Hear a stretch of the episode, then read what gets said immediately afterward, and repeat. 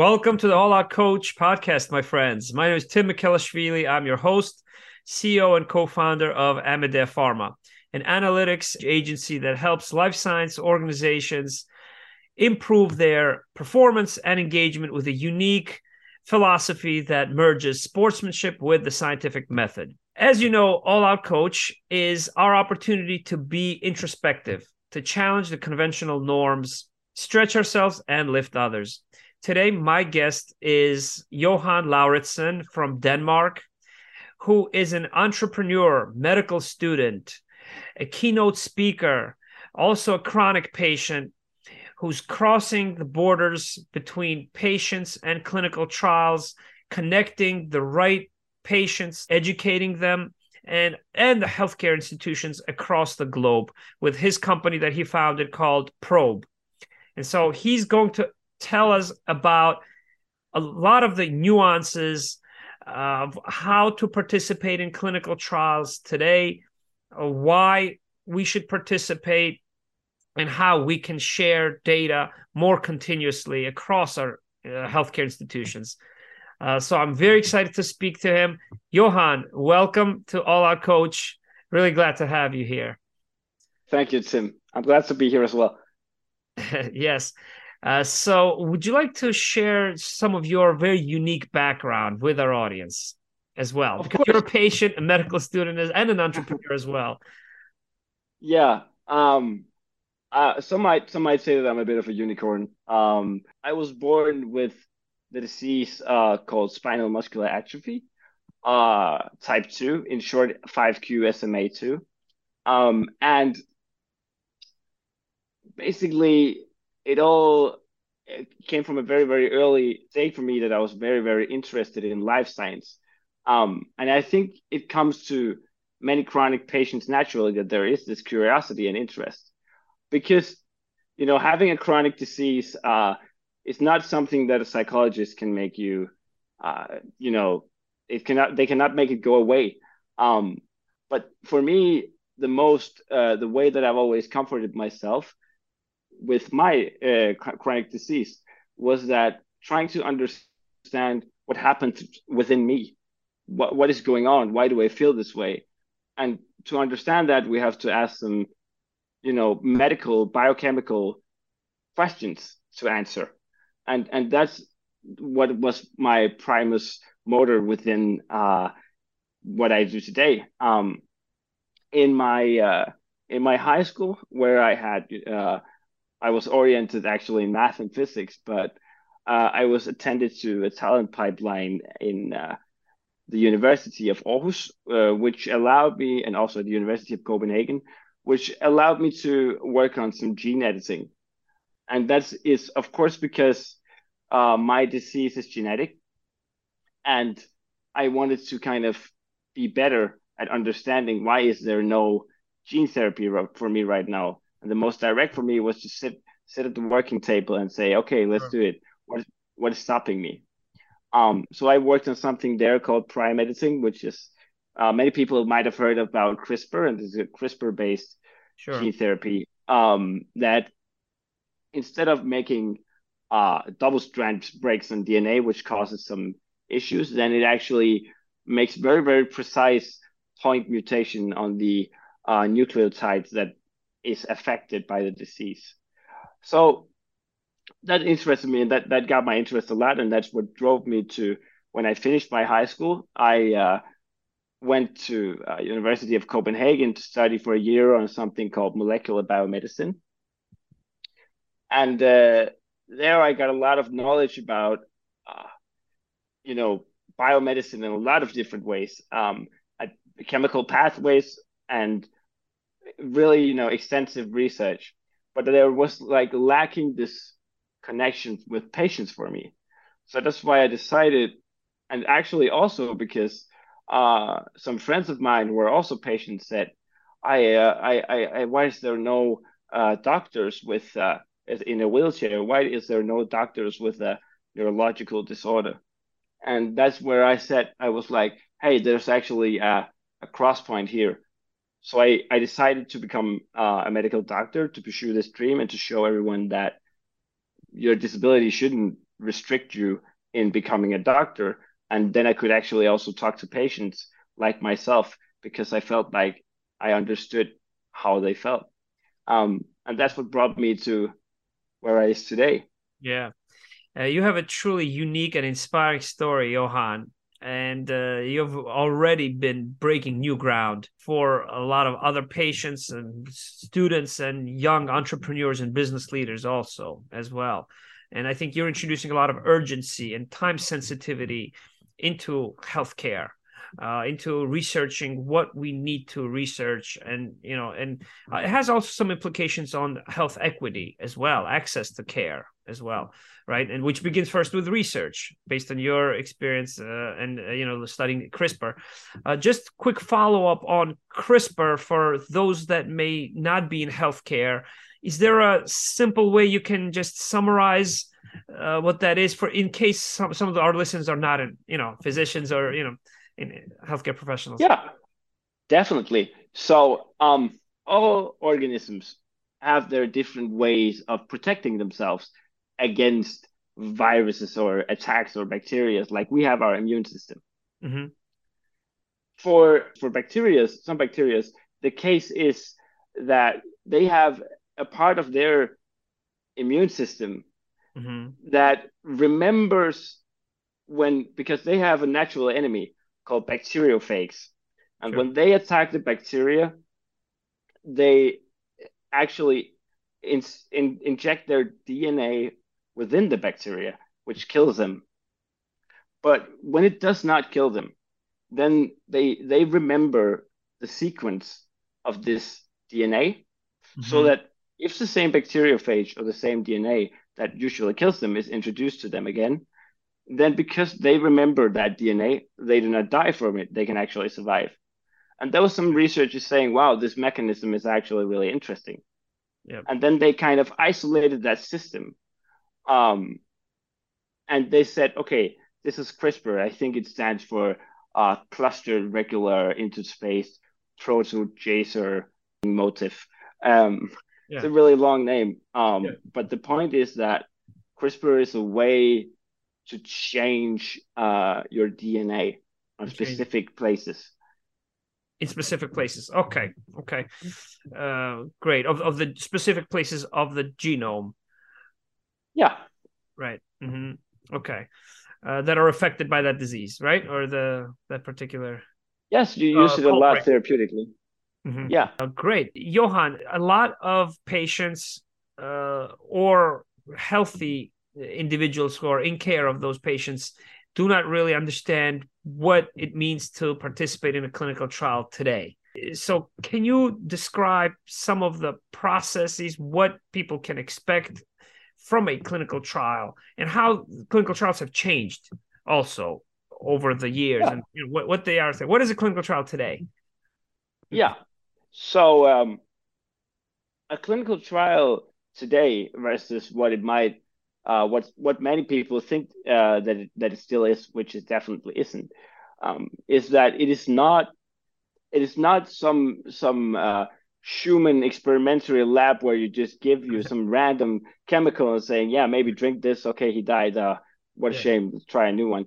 Um, but a clinical trial is currently the most time consuming part of developing a new therapy for mm-hmm. especially chronic patients, right? Chronic, chronic diseases is the group of diseases where medication is needed the most because by definition a chronic patient is a patient that doesn't have treatment mm-hmm. So currently clinical trials as it is right now there's uh it is divided into different phases and there are three main phases of the clinical trials so first you make some animal testing as a researcher you look at okay uh, how does the mouse respond to this uh, medication Maybe you inject it, maybe you stretch it, I don't know, something, right? Depends on the therapy. And then when you kind of have the data that suggests, okay, there's some biomarkers that shows that this mice is benefiting from the treatment. Usually you give the mice a disease and then you try to treat it. And then you also see that there's not significant uh, injuries, it doesn't get sick. Uh, there's not anything there's not any health risk related uh, to giving the mice the disease. And when you've done enough documenting on animals, then you you you proceed to humans. And you start with a very, very low population. This is the phase phase one of clinical yeah. trials. And uh, here you have maybe, I don't know, five people, maybe three people that is trying this therapy. It is high risk um, in cases of, uh, you know, maybe progressive diseases like Alzheimer's, for example. Then there's a high willingness because you are ready to try anything to try to maybe get a cure. But but actually, you've eliminated a lot of the risk already by doing extensive research on mouse models, for example, yeah. right, or on monkeys. Um, and then when you uh, try it at these participants, if it's healthy volunteers, for example, they get some compensation, they get some money for being a part of it, but most of all, they get to know that they're actually making a major contribution toward curing diseases and improving the global health. Um, and then they move on.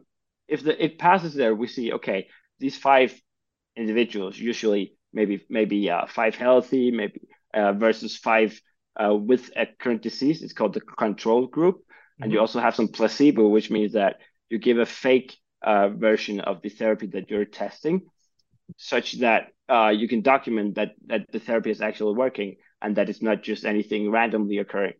Yeah. Point being is that then you move on to phase two. There's enough uh, safety, there's enough efficacy.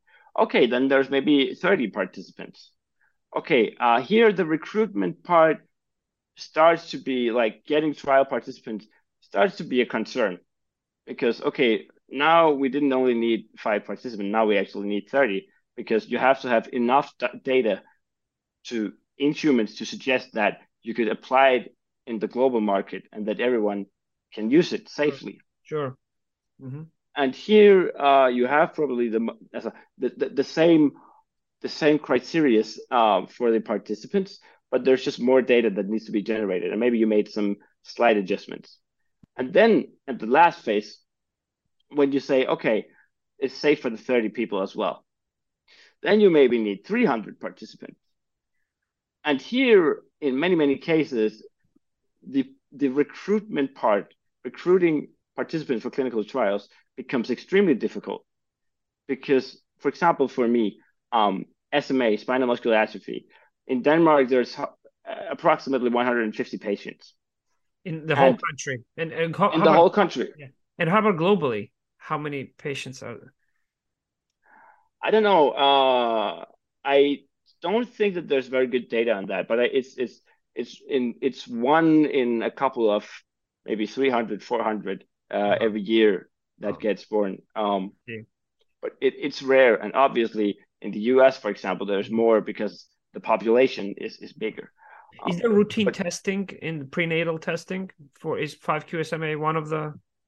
Yeah, fortunately, um, it wasn't there when I was born.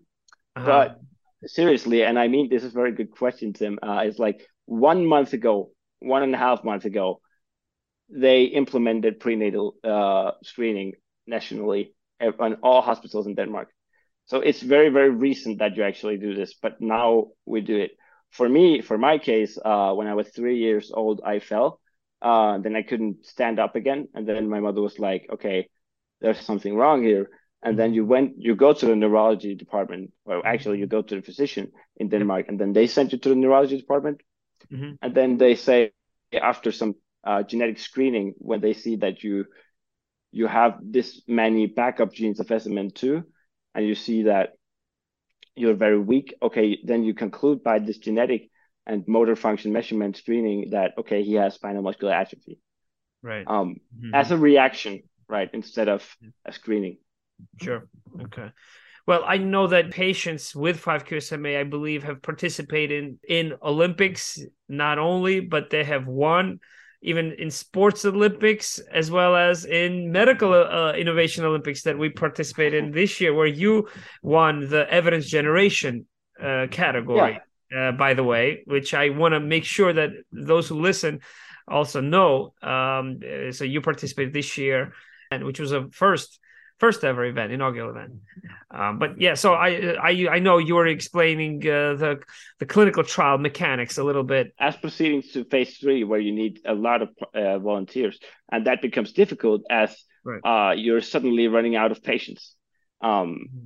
And usually, you don't think you're not thinking, as you just mentioned, uh, what is the population worldwide instead mm-hmm. of nationally. Usually, research is uh, and the, the researchers listening here might might will probably give me uh, agree with me on this one um, because they tend to look nationally because they know their democracy better. Of course, there's like sometimes uh, requirements. It said that this uh, trial uh, is only testing it on uh, maybe uh, Hispanic, Latino, or white Caucasians, um, and that is there's no you know racist reasons for this. It's purely medical reasons because people with different ethnicities actually mm-hmm. respond differently to mm-hmm. medicine. Mm-hmm. Uh, sure. But that's the only demographic restriction there is. Otherwise, it's, in my opinion, weird that we don't look outside the borders. But when you finish phase uh, three trial, there's something called phase four, but that's it's it's not usually the problem. It's the phase one, two, and three and then you go to market actually.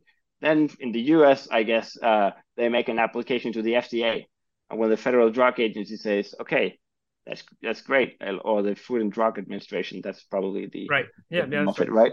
Yes, yes um, and then the the, the fda uh, approves it and then it's usually being taken into the normal you know packages that you have in your insurances and you can mm. you can go to the hospital and the doctors will prescribe it and in Denmark or in the Europe actually is pretty pretty much the same.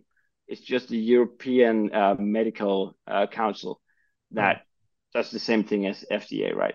And when they've given the the approval, then you can actually go to market. Then you can actually apply it for uh, the patients, and you've actually managed to yeah. create a treatment for a disease. Sure. Okay so that's helpful. Uh, now, how has the data uh, exchange and generation accelerated uh, through some of the more modern approaches to clinical trials? We hear about decentralized clinical trials, which some of our listeners may know about on this podcast. Uh, because I think with an important point of what your your description was there is that it's the most time consuming part of drug development. Because for a lot of the patients participating in a clinical trial represents a lot of hope a lot of very very tangible very critical hope right? To, to, to receive benefit therapeutic benefit for a, a rare disease for cancer or something like that right? So uh, yeah. how how how can uh, they participate in trials that that evolve quickly and that they can know results of as soon as possible. Are, are you seeing improvement in the speed of clinical trial? First and foremost, uh, it's it's happened very recently that we've started talking about clinical trials as a uh, crucial factor in drug development. And that realization has to be done, and it has only been done very recently, uh, which is terrific in my opinion. Um, and you know, then for the, the, the development of trials I've seen is uh, since there's been this focus on the recruitment part of mm-hmm. the trials, because that is actually one of the major issues. One is like, how do you get people to participate? This is from the point of view from the researcher, but not from the patient, which there is sometimes, there is still a gap between those. The criteria for the clinical trial participants are more loose now. We had very, very strict criteria, especially when it comes to muscular dystrophies, like uh, SMA is a part of that disease group. Um, then you have, clinical trials tend to be characterized by very uh, extensive trial criteria, right? You have to have almost your, uh, for my case, for example, I had to know what my motor function measurement 32 score was. I had to know how many backup genes of SMN2 I had, mm-hmm. and a lot of like very specific points, and sometimes even down to the you know single point mutation in the DNA. And for uh, there's there's this is one landscape. This is the muscular dystrophies. This is one right. landscape within the chronic diseases. But then when you look at, for example, diabetes, it's not uh, as problematic in terms of the trial criteria because it is diagnosed in a different way. And that means that it is harder recruiting for muscular dystrophies. Mm-hmm. Uh, and maybe sometimes you should look at there's been in, in the trial evolution over time, there's been a focus that we should look at the the population and the demography of our trial participant before we actually publish the trial because it costs a lot of money to go out and say we have we have a look at the population but we have a trial for uh, this disease and we need 3000 patients and we have three months to recruit 3000 patients and it's one physician that has to do all of the recruitment and it's like that's a bit ambitious um, mm-hmm. and you should probably uh, say maybe you should go for uh, 1500 because if you look at the data of the participants and the participant pool then you will see that there's not enough participants right I see. Um, so, so you, so one of the gaps you've outlined from speaking to many pharma companies is they don't do sufficient due diligence in epidemiological planning prior to initiating a clinical trial. Is that? Yeah. Uh, ba- basically, they don't do. They don't have enough focus about what is realistic inclusion criteria in terms of what's available out there in terms of patients. Well, you know, I've seen some data also, Johan, that you know, out of all of the minority populations, for example, that would be eligible across the spectrum, let's say, and that would be forty percent. Only fifteen percent of them are included in clinical trials, are actually participate in the clinical trials. So our clinical trial populations are not very representative right? So, uh, which is what you have mentioned before, which you alluded to. Uh, but in some some of this data that I, have seen, I think uh, confirms that from McKinsey and from others just that I saw this week. Uh, so, what is your company Probe doing to help increase access to care and clinical trials? I maybe you can speak a little bit about and introduce your company. I would love to. Um, so first and foremost, the whole reason that I am very sure that the reason that brought us to where we are today, mm-hmm. the success we have is only because I realized I had a very difficult time participating in the trial in the US being a Danish citizen. And I was mm-hmm. like, I want to participate in this trial.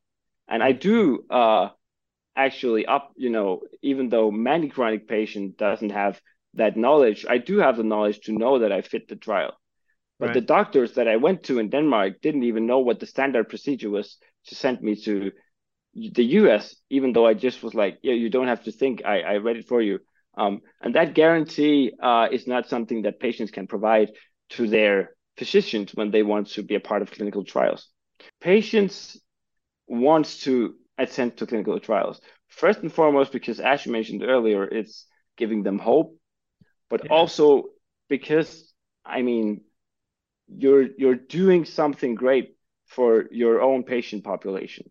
Healthy volunteers, which is a requirement in almost all clinical trials as control groups, mm-hmm. they have to undergo the same therapy as the patients to mm-hmm. ensure that it still works only for the patients and not for the healthy participants. That is uh, the reason they should participate.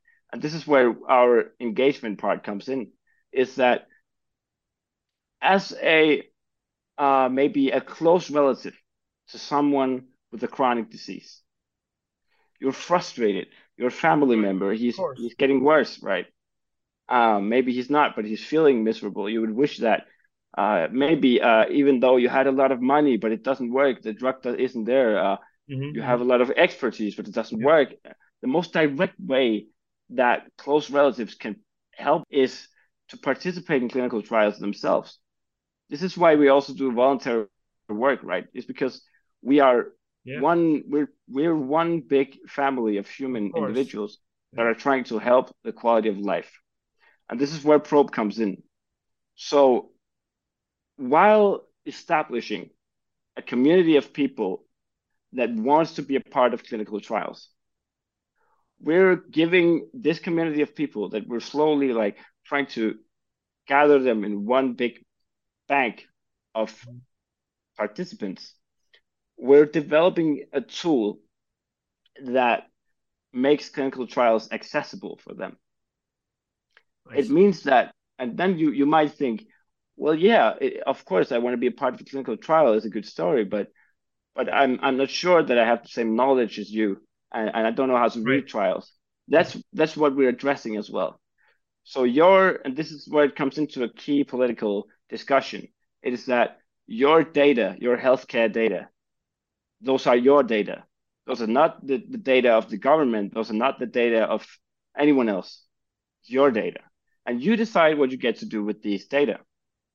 And you can enable your health data to actually do the thinking for you. The thing that I had to do the manual uh, way by reading the criteria, the healthcare, can, the data can help you with that.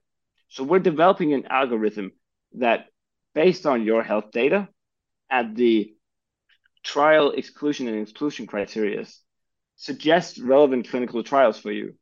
It says your health data meets these criteria, mm-hmm. and this is why you get the, these trial suggestions.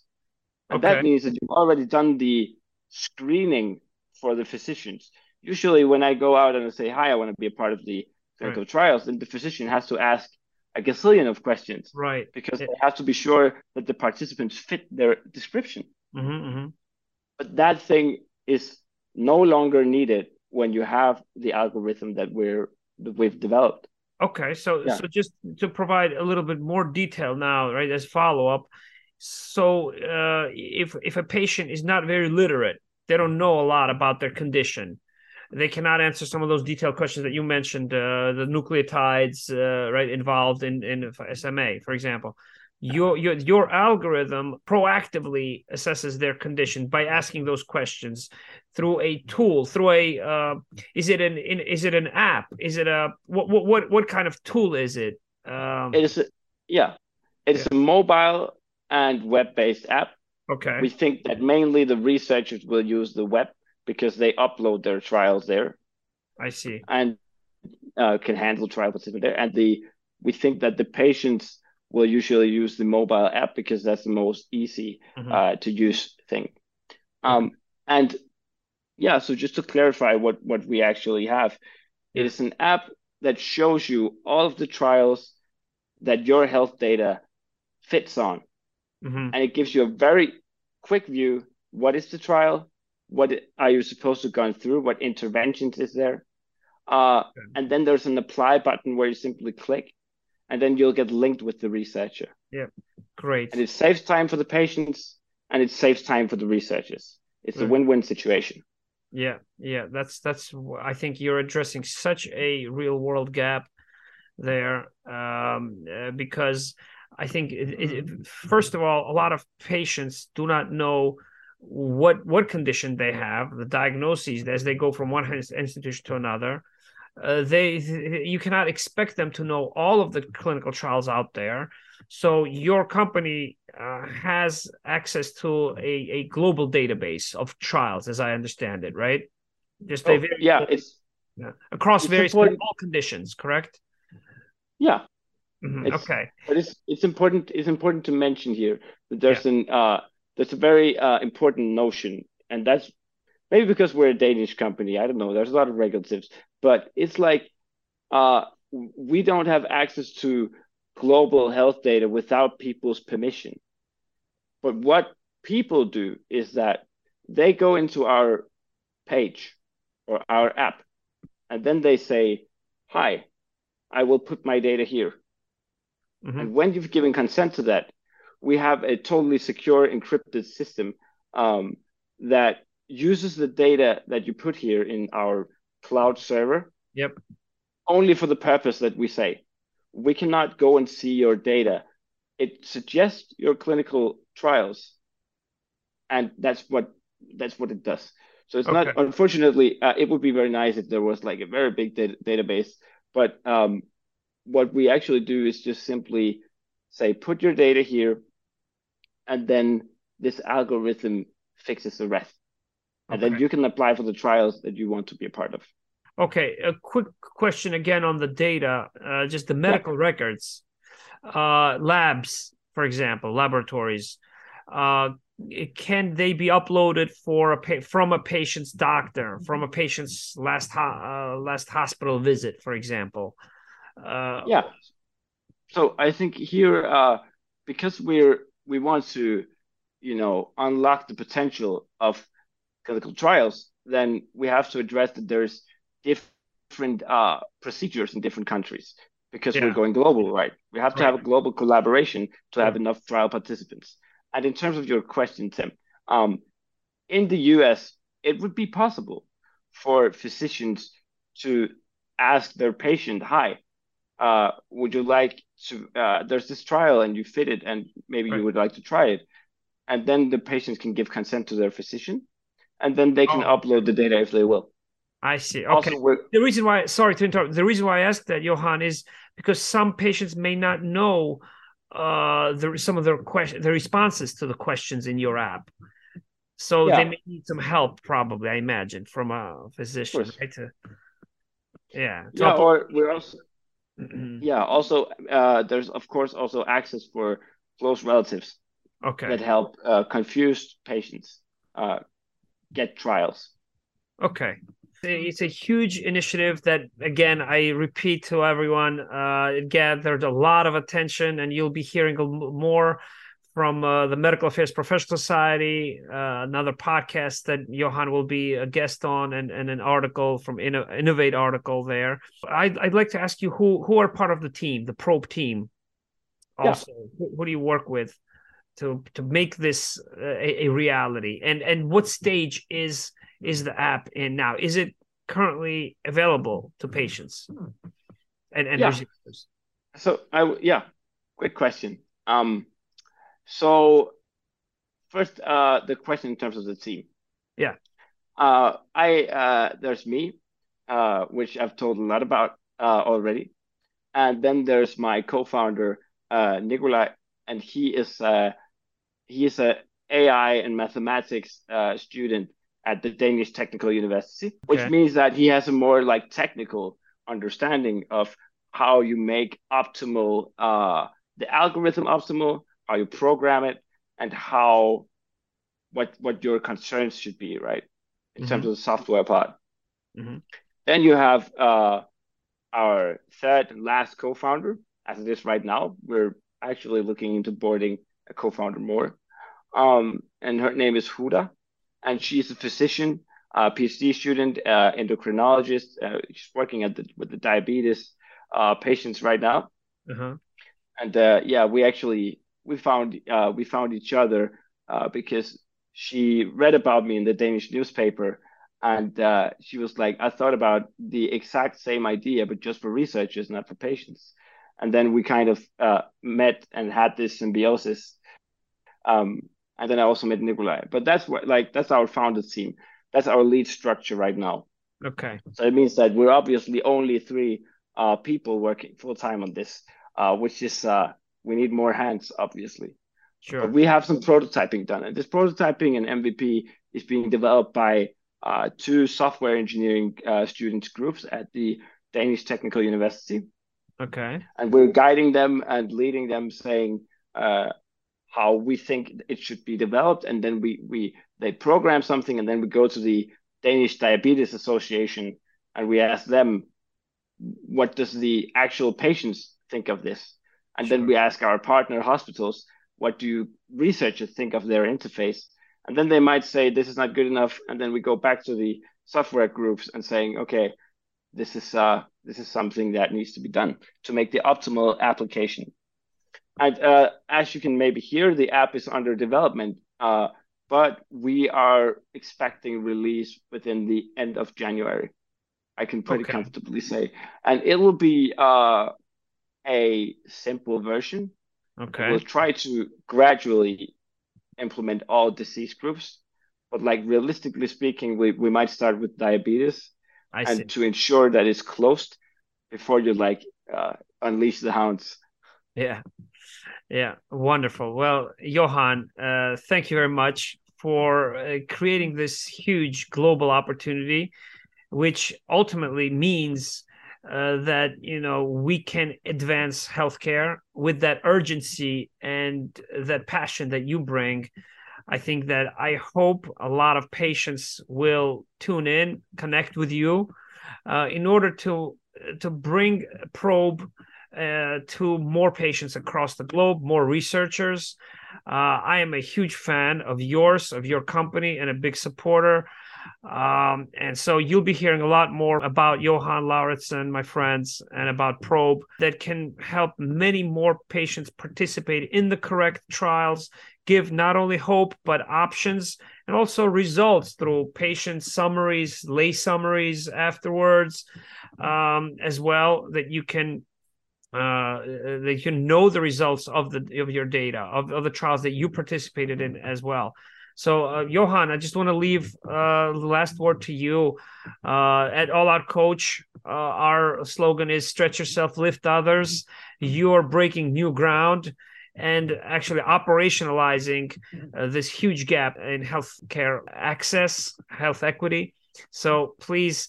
Uh, what is your call to action to our listeners and to All Out Coach show? I say that the more the most important thing that I can stress here is that when you're facing a problem as a patient, as a researcher, researchers are patients as well.